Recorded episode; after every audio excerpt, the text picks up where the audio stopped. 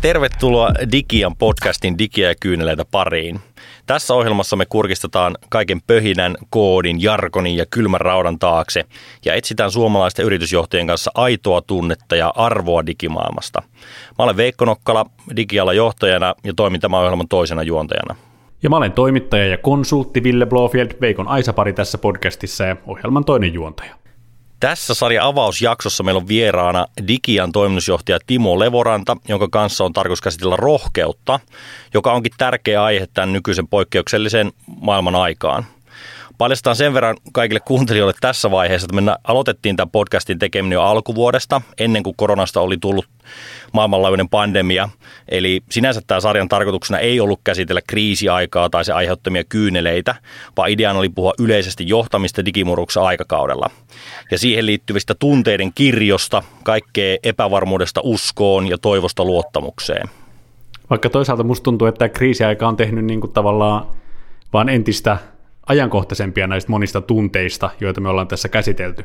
Otetaan Timo mukaan tähän heti kärkeen ja käsitellään vähän sitä, että miksi Digiä halusi alun perin julkaista tällaisen podcast-sarjan. No mun mielestä aika paljon se kiteytyy semmoisen ajatuksen, että halutaan käsitellä asioita vähän eri tavalla ja vähän erilaisesta kulmasta. Että tietystä teknologiakulmasta näitä paljon kirjoitellaan ja tehdään, mutta usein tälle johdon, joka on ollut vähän kauempana tästä digitouhusta, niin täältä tunnemaailmasta näitä asioita on vähemmän käsitelty. Joo, dig- digitouhu usein tuntuu niin kuin raudalta ja kylmältä, mutta siis paitsi että siellä kehityksen takana, niin sitten myös siellä loppukäyttäjinä, niin siellähän on ihmisiä, joilla, joita ajavat tunteet. Mitä sä Timo toivot, että tämän, tämän sarjan merkitys voisi olla tässä ajassa, vaikkapa niille johtajille, jotka tätä kuuntelee?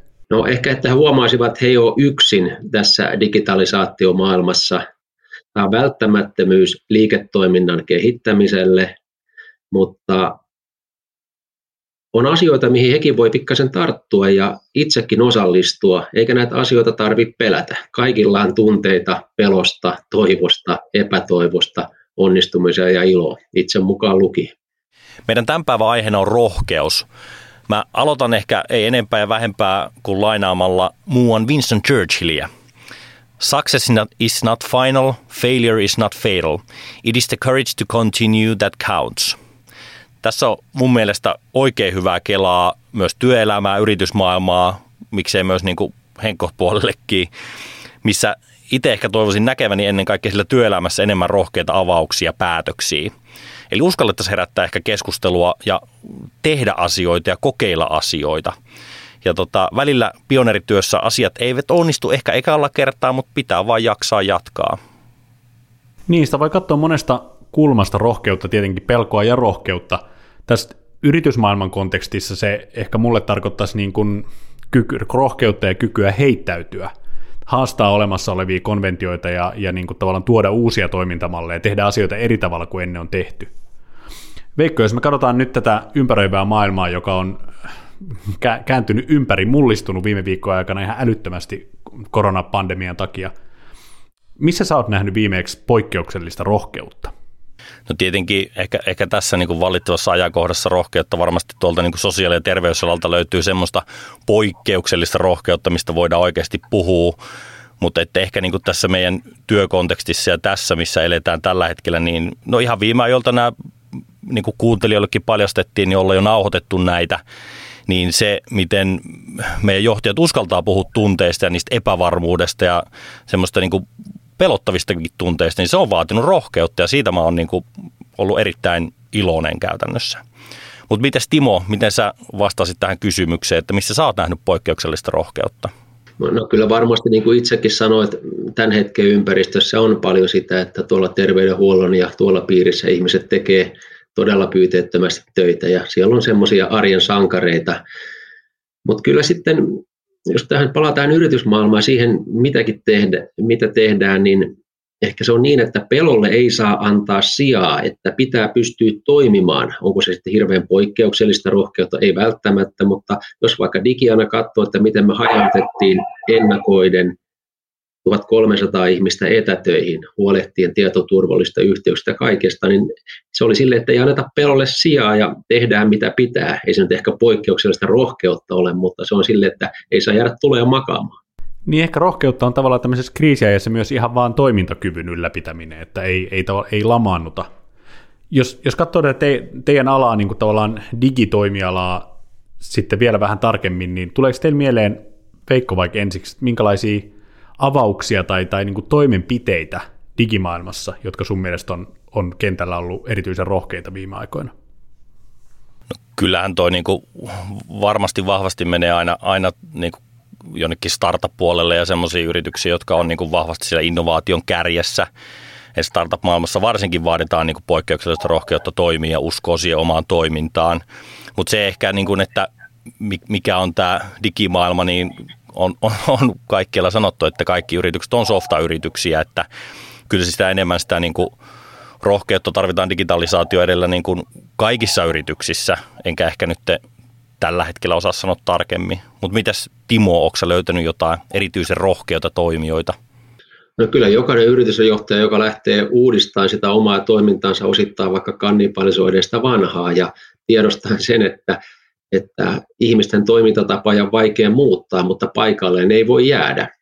Tietysti hyvin lähellä tämmöisiä esimerkkejä on meidänkin asiakkaat, jotka on lähtenyt niin voimakkaasti verkkokauppaan ja lähtenyt viemään sitä pelikenttää eteenpäin. Ja sekin muuttaa paljon ja näitä esimerkkejä on hyvin paljon.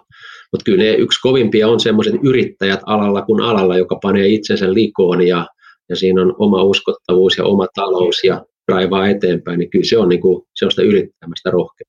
Aina ihaltavaa. Rohkeushan on usein sekä elämässä että yrityselämässä niin tavallaan myös symbolista. Se rohkeus voi olla muita kannustavaa. Joku tekee jotain poikkeuksellista ja uutta ja sitten muut lähtee inspiroituneena tekemään sitä samaa, toistamaan perässä.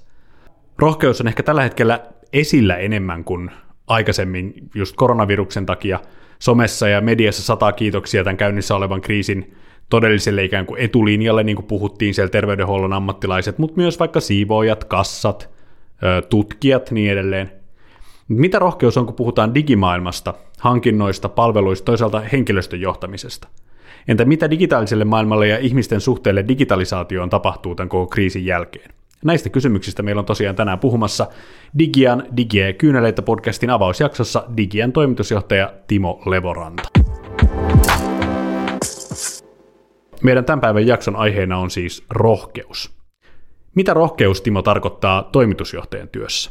Jos mä peilaan sitä vähän tähän lähelle tätä digitalisaatioa, niin kyllä se yksi rohkeus on ilmentymään se, että toimitusjohtaja ottaa selvää näistä asioista riittävän paljon. Ei tarvi olla ekspertti, mutta pitää ymmärtää sen verran, että uskaltaa tehdä tarvittavia päätöksiä.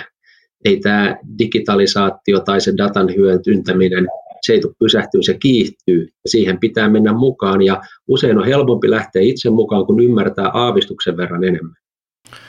No nyt me ollaan aika poikkeuksellisessa ajoissa elämässä ja toimitusjohtajankin tavallaan rooli on ehkä niin kuin erilainen.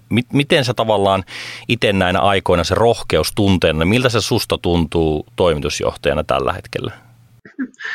No sanotaan, että kyllä tässä niin kuin todettiin, niin rohkeus ja pelko, niin pari asiaa pyörii. Ja en tiedä ehkä, onko pelko hyvä sana, mutta se on tavallaan huoli meidän ihmisistä, että yhtäkkiä tämä meidän yhteisö, vaikka me olemme tottuneet tekemään esimerkiksi etätöitä, se on nyt ihan täysin hajallaan, että miten me pidetään tämä yhteisö niin kuin hyvin voivana ja yhteisönä ja miten minä siihen voin kontribu- kontribuoida. Ja Tietysti käydään paljon miittinkejä, mutta yhtenä asiana tietysti itse aloittanut, että joka viikko tehdään videoblogi, missä peilataan, miltä se maailma näyttää niin kuin minun näkökulmasta ja täällä neljän seinän sisällä niin kuin kaikki muutkin. Että tämmöisiä asioita tässä päässä itsellä pyörii. Ja sitten se, että toiminta ei saa pysähtyä, että nyt pitää löytää ne uudekin tavat jatkaa tässä tilanteessa, mikä on tällä hetkellä uusi normaali. Tuosta tuli muuten mieleen, mä kuulin yhdestä, yhden organisaation johtajasta, joka on aloittanut niin ikään tämmöiset viikoittaiset videoblogit henkilöstölleen, ja, ja hän sattuu harrastamaan steppausta, niin se, sen, tota, se yrittää pitää moraalia yllä nyt tässä vaikeina aikoina jakamalla steppausvideoita henkilöstölleensä joka, viik- joka viikon aamu, ja ehkä sen jälkeen mennään asiaankin. Mutta niin siis siitä on tietysti helppo olla samaa mieltä, Timo, niin kuin sanoit tuosta, että rohkeus ja pelko, niissä on joku tämmöinen niin kuin, ne on, ne on sillä tavalla pari, että rohkeus nähdään usein vastalääkkeenä pelkoon. Ö, tämmöisissä vastakkaisettelussa tietysti usein rohkeus koetaan niin kuin vahvuutena ja pelko heikkoutena, Mutta mua kiinnostaa se, että on, onko pelko heikkoutta, saako johtaja ikään kuin pelätä tai ennen tai oikeastaan se, eikö se oikein kysymys ole se, että saako johtaja näyttää sitä huolta tai pelkoa?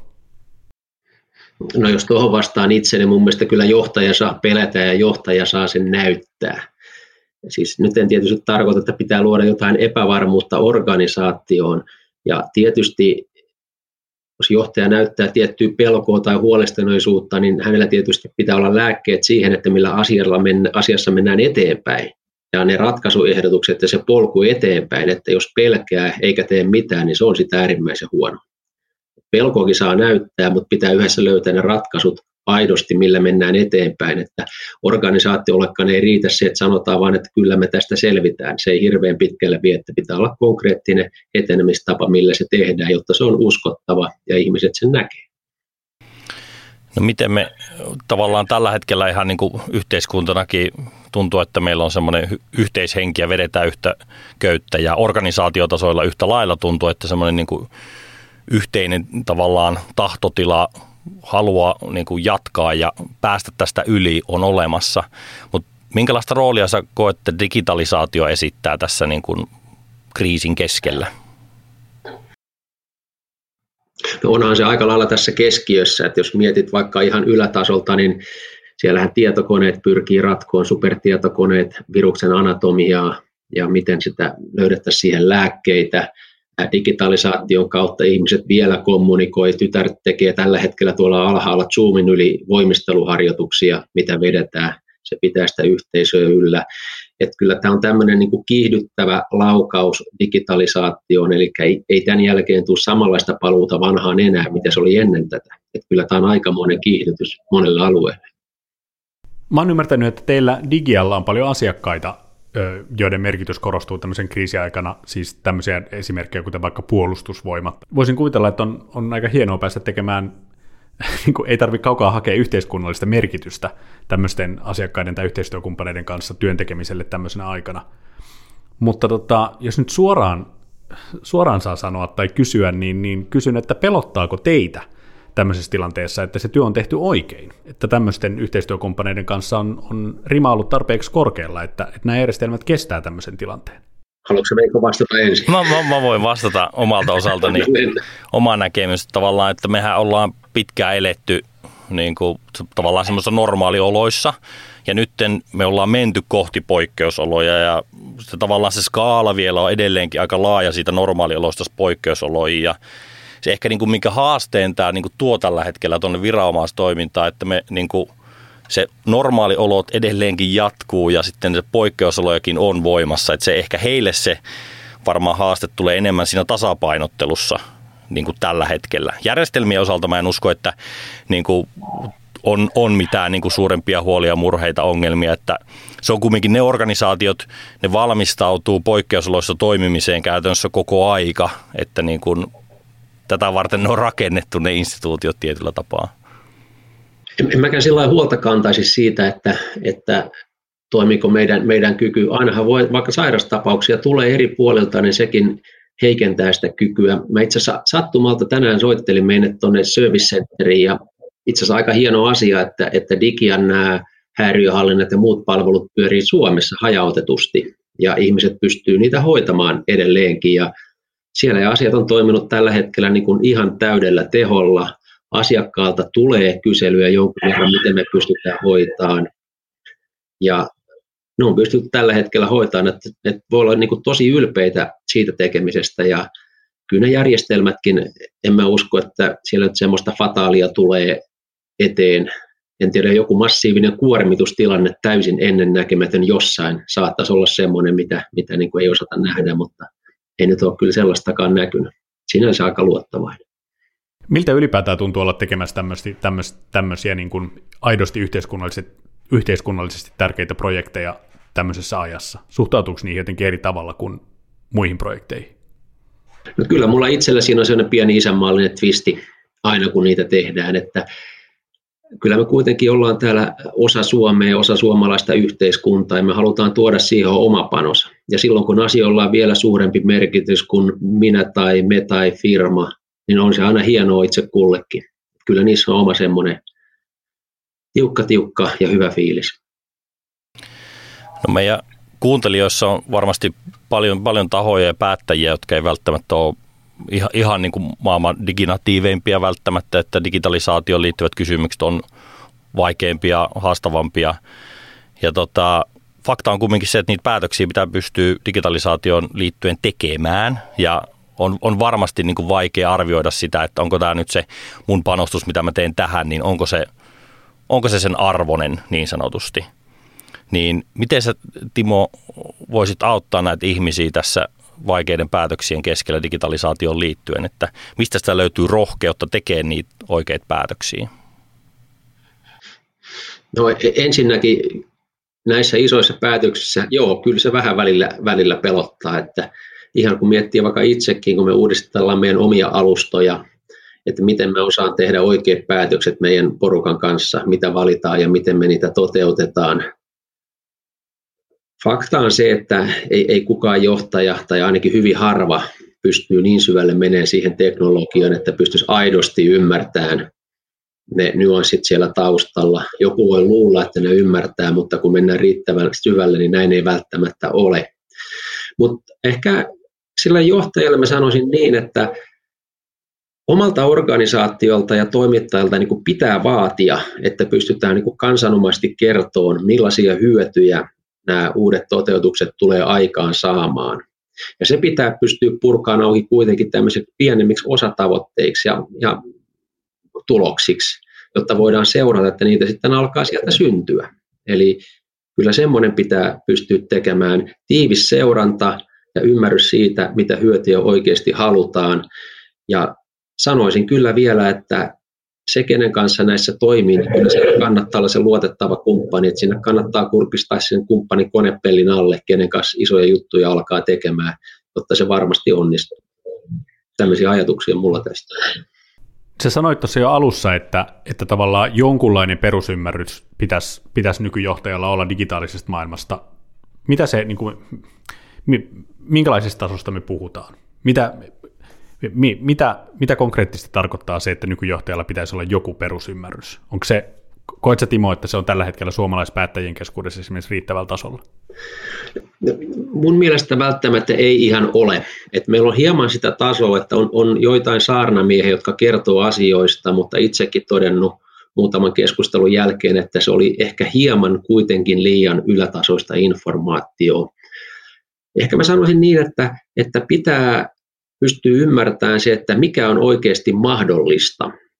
Ja siinä löytyy mun mielestä hyvää keskustelua teollisuuden eri toimijoiden kanssa, toimittajien kanssa, ja tietysti maailmalta löytyy artikkelia ja muuta ja koulutustakin. Jos ymmärtää, mikä on mahdollista, sitten itse, pystyy peilaamaan sen, että miten se minun liiketoimintani voisi tarkoittaa, niin tästä mun mielestä aukeaa niitä polkuja, millä voi mennä eteenpäin paremman bisneksen luomisessa.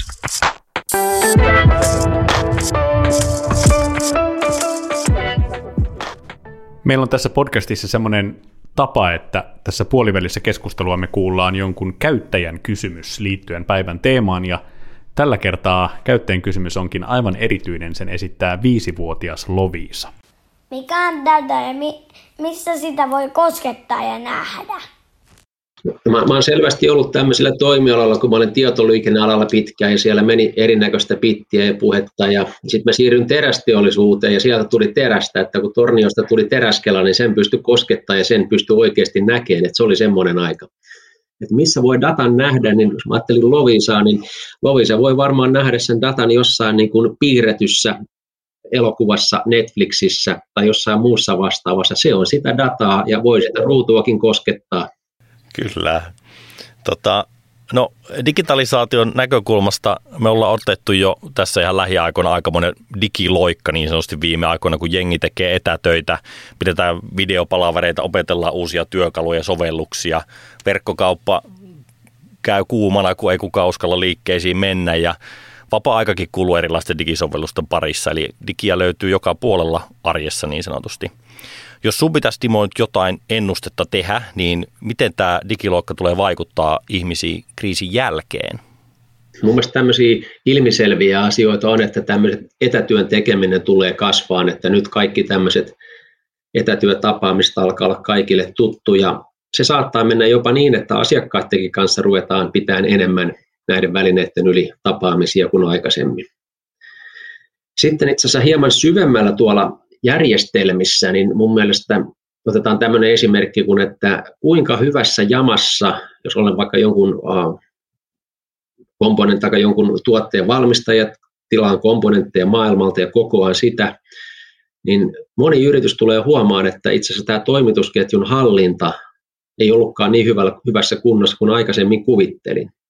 Ja tullaan kiinnittää huomioon tämmöisiin ratkaisuihin, mitkä menee perinteisen ERPin ja toiminnallisohjausjärjestelmien puolelle, että ne asiat aidosti laitetaan kuntoon, että on olemassa se todellinen tilannekuva siitä, mitä bisnes menee. Tämmöiset asiat tulee nouseen. Se on se digiboosti tuolta osin ja näin ihmisten mielessä, niin mä toivon sitä, että ei, ei nämä selkäkivut ja muut ala hirveästi lisäänty, kun kaikki kököttää paikoillaan. Että ei nähdä semmoista puumia siellä. Saati sitten jotain muuta epäterveempää. Niin, siis tämä tavallaan, musta Veikko on ihan oikein siinä, että, että ilmiselvästi varmaan niin kuin se, että meidän niin kuin toimintatavat on nyt pakotettu muuttumaan, niin se varmasti aiheuttaa jonkunlaisen digiloikan tässä, mutta siis niin kuin ilmiönä hän digitalisaatiosta on, sen, niin kuin, sitä on syötetty meille megatrendinä nyt varmaan jo 20 vuotta. Ja, ja ihan niin kuin syystäkin tätä megatrendiä on tuotu kaiken maailman asiayhteyksiin, on, on sekä niin kuin meidän hyötyyn että hupiin liittyen erilaiset digipalvelut on varmasti isossa osassa ollut siinä ja, ja, ja on nyt isossa osassa siinä, kun me voitetaan tämä koronakurimus tietenkin. Ehkä niin kuin voisi olla, että, että yksi semmoinen vaikutus tällä digiloikalla, minkä, minkä tämä poikkeustila on aiheuttanut, on se, että tulevaisuudessa tullaan näkemään entistä selvemmin niin kuin tavallaan, että digitalisaation arvo, se, että, että niin kuin oikeasti vaikka yhteiskunnallisesti elintärkeisiin palveluihin ja niiden toimivuuteen halutaan niin kuin digitaalisestikin panostaa entistä enemmän. Mä, tämä saattaa olla suuri kysymys, mutta tota, mitä te luulette, että, tai, tai jaatteko tämän, tämän näkemyksen, että tämä kriisi tulee vaikuttamaan digitaalisten palveluiden arvoon ja ikään kuin ihmisten suhtautumiseen niihin? Jos mä ensin kommentoin tuosta, niin kyllä tämä semmoinen wake up call tai herätys on, on kaikille, että, että varmasti semmoinen tietoisuuden taso on ihan erilainen, että tämä on digitaalinen maailma ja kaikki pyörii monet asiat tämän liitännäisten ympärillä. Ja kyllä mä uskon, että, että jos miettii ihan näitä, näitä palveluita, niin kun aletaan arvostaa enemmän, että nyt kun nähdään, että millaisia vaihtoehtoisia asioita voidaan hoitaa digitaalisesti, mikä ennen ehkä tehtiin jollain toisella tavalla, niin mä luulen, että niiden arvostus myös tällä tavalla tulee nouseen, että ne, ne ei ole tämmöistä digihömppää, vaan ne on ihan oikea modernin maailman tapa toimia ja elää. Et näin mä uskon, että se arvo tulee nousee myös ihmisten mielissä. Kyllä, ja niin kuin Sitrankin megatrendissä, niin 2020 julkaistussa megatrendissä tuo niin kuin yksi megatrendi on, että teknologia sulautuu kaikkeen, ja kun sitä kuvausta tuossa ennen tätä podcastin nautusta lueskelin, niin kyllä se vaan niin kuin, se digiloikka on a- aikamoinen, mitä nyt tehdään, ja se, että ymmärretään nimenomaan sen digitalisaatioarvo, niin kyllä nousee varmasti. No johtaako tämä tämmöinen, johtaako tämmöinen ymmärryksen laajeneminen sitten, sitten ikään kuin siihen, että, että teidän kaltaisia, kaltaisien, kaltaisten IT-talojen asema tai merkitys korostuu? Uskotteko te, että tuleeko organisaatiot panostamaan digipalveluihin jatkossa enemmän tämän ymmärryksen seurauksena? No, no minä uskon, että, että näin, näin tulee tapahtua ja tuossa kun Veiko sanoi, että tämä tulee sulautuun kaikkeen tämä teknologia, niin näin digiassa mekin on todettu niin, että vuoteen 2022 me rakennetaan ihmisten ja softan symbioosi, eli tämmöinen moderni firma, ja meidän ideahan siinä on se, että ihmiset tekee mielenkiintoista työtä ja tekoäly ja automatiikka hoitaa loput. Eli tähän suuntaan se maailma tulee meneen, että ja kyllä se kysyntä tulee ihan varmasti tästä kasvaa. Tämä, tämä on ihan sinänsä niin kuin loputon positiivinen suo. Kyllä, ja se, että se niin kuin ymmärretään varmasti paremmin se, että se kokonaisuus ratkaisee siinäkin, että ymmärretään se, niin kuin se koko digitalisaation voima yrityksissä, että semmoiset pistemäiset ratkaisut, mitä digiprojektit on joskus ollut, niin ne vaan ei enää tänä päivänä lennä, että pitää pystyä sitä kokonaisuutta hallitsemaan, mitä se yritys oman digitalisaationsa näkeekään. Että kaikki dataa varsinkin keskiössä sillä tavalla, että se pitää olla kaikkien järjestelmien kautta niin kuin yhtenäinen ja linjassa ja näin edespäin. Sä oot Timo aiemmin tosiaankin puhunut tuosta itse asiassa, että 2010-luku oli digiprojektia aikaa, eli käännetään erilaisia prosesseja organisaatiossa digitaaliseksi. Ja nyt sitten kun me ollaan tultu tälle 2020-luvulle, niin se tulee olemaan datan vuosikymmen. Eli tällainen verkottuneen maailman aika, jossa data omista toiminnoista pitää olla hallussa ja tilannekuva selkeä. Mitä tämä käytännössä tarkoittaa organisaation näkökulmassa ihan niin kuin konkreettisesti käytännössä sun mielestä tässä tulevina vuosina? Mit, mitä organisaatioiden pitää tehdä? Ollaan ihan tämmöisellä niin kuin pragmaattisella. Sanotaan kaksi asiaa. Yksi, pitää valmistaa ihmiset tähän muutokseen, koska tämän muutoksen niin kuin isoon ja vaikean osa-alueen ihmiset, koska kyseessä on uusien toimintatapojen luonti. Ja toinen osa-alue on sitten tämä teknologia, missä se data, mikä usein on tänä päivänä hajalla yrityksissä eri tavoin, se pitää saada ensimmäisenä teknologian mielessä niin kuin eheesti hallintaan, jotta sen päälle voidaan rakentaa näitä arjen työtä tukevia ratkaisuja. Eli nämä on ne kaksi asiaa, mitä tässä tulee tapahtuun ja tulee olemaan hyvin, hyvin mielenkiintoista nähdä, että miten eri organisaatiot ja yritykset tulee johtaa tätä muutosta. Mä väitän, että jokainen firma tulee rakentamaan tämmöisen ihmisten ja softan symbioosin sillä tavalla, kun se heidän toimialalleen ja heidän firmalleen tulee sopimaan. Me tehdään se, mikä sopii digialle ja opitaan varmasti tässä paljon kyllä sen matkan varrella. Siis no question about it. Me ollaan tänään käsitelty Digian toimitusjohtajan Timo Levorannan kanssa rohkeutta. Jos miettii tätä meidän tässä käytyä keskustelua, niin ehkä mulle jäi päällimmäisenä mieleen se, tai se, mikä tuolla takaraivossa nyt pyörii, on Timo se sun lausahdus siitä, että tietysti tietynlaisten yhteistyökumppaneiden kanssa toimiessa tota, on semmoinen tietynlainen niin kuin kan, suomalaiskansallinen twisti siinä tekemisessä, että niin siinä on niin kuin tunne, että ollaan tekemässä jotain vähän laajempaa, tai ollaan, ollaan niin kuin yhte, yhteisessä kansallisessa veneessäkin. Veikko, mikä sulle on, minkä sä valitset tästä keskustelusta? No, e- ehkä se rohkeus ja toiminta, Timo sanoit lopussa, että panostaa niihin ihmisiin ja tavallaan puhutaan, tavallaan puhutaan niistä tunteista sitä kautta, että se, se että se tavallaan HR ja ihmisnäkökulma on niin kuin entistä isommassa roolissa varmasti jatkossa. Ja se vaatii uudenlaista johtamista ja se vaatii hirveästi taas rohkeutta. Ja se, että niin kuin, tämä tunteiden käsittely on varmasti niin kuin tärkeässä roolissa jatkossakin yrityksissä. Tunteiden käsittely ja sitten sen tavallaan sen niin kuin johtajan omien epävarmuuksien, sen niin kuin pelon ja huolten hallinta. Et musta se oli se on, se on ihan totta, mitä Timo sanoi, että, että, johtajalla, että se on inhimillistä, että johtajalla on pelkoja, se on jopa inhimillistä, että johtaja ei tiedä, mutta että siitä huolimatta pitäisi pystyä luomaan niin kuin jonkunlainen varmuus tai turva sen niin kuin oman porukan kesken. Joo, joo näin, näin se on, että niin kuin todetaan tuleen, ei saa jäädä makaamaan. Ja ehkä reflektoisin tuohon Veikoon vielä, vielä tähän johtamiseen ja tähän tunnepuoleen, mikä on yksi ajatus tässä blogissakin, että vanha totuus on kuitenkin se, että fiilis voittaa aina faktat niin se vaan menee ja ne ihmiset on siellä, että vaikka kuinka siellä on dataa ja muuta, mutta fiilis ratkaisee, että siksi se tunteiden johtaminen on vähintään yhtä tärkeää kuin se teknologian johtaminen. Ja jos ne pitäisi priorisoida, ensin hoidetaan ne tunteet ja ihmiset kuntoon ja sitten laitetaan teknologia. No, onko sulla jotain viimeistä vinkkiä vielä Timo meidän kuuntelijoille siitä, että miten, miten rohkeus ja digitalisaatio, minkälaista roolia ne esittää? No, kyllä tässä rohkeudella on sillä iso rooli, että se toimintataman fundamenttimuutos, jos mennään vaikka digitalisaatio- ja ydinjärjestelmien muutokseen, niin sehän on semmoinen juttu, minkä takia toimitusjohtaja voi saada potkut. Lähdin tekemään isoa muutosta ja se ei mennytkään hyvin. Ja sitten näitäkin on historiassa nähty. Eli siinä saattaa tulla semmoinen pelko.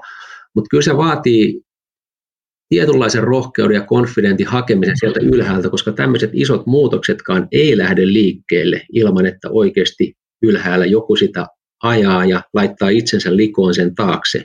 Ja teknologisesti siihen löytyy avuksi niin kuin hyviä kumppaneita, kenen kanssa tällä matkalla voidaan edetä.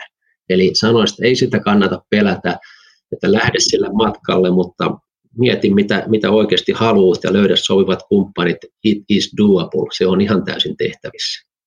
Kiitos haastattelusta, Timo Levoranta. Thank you.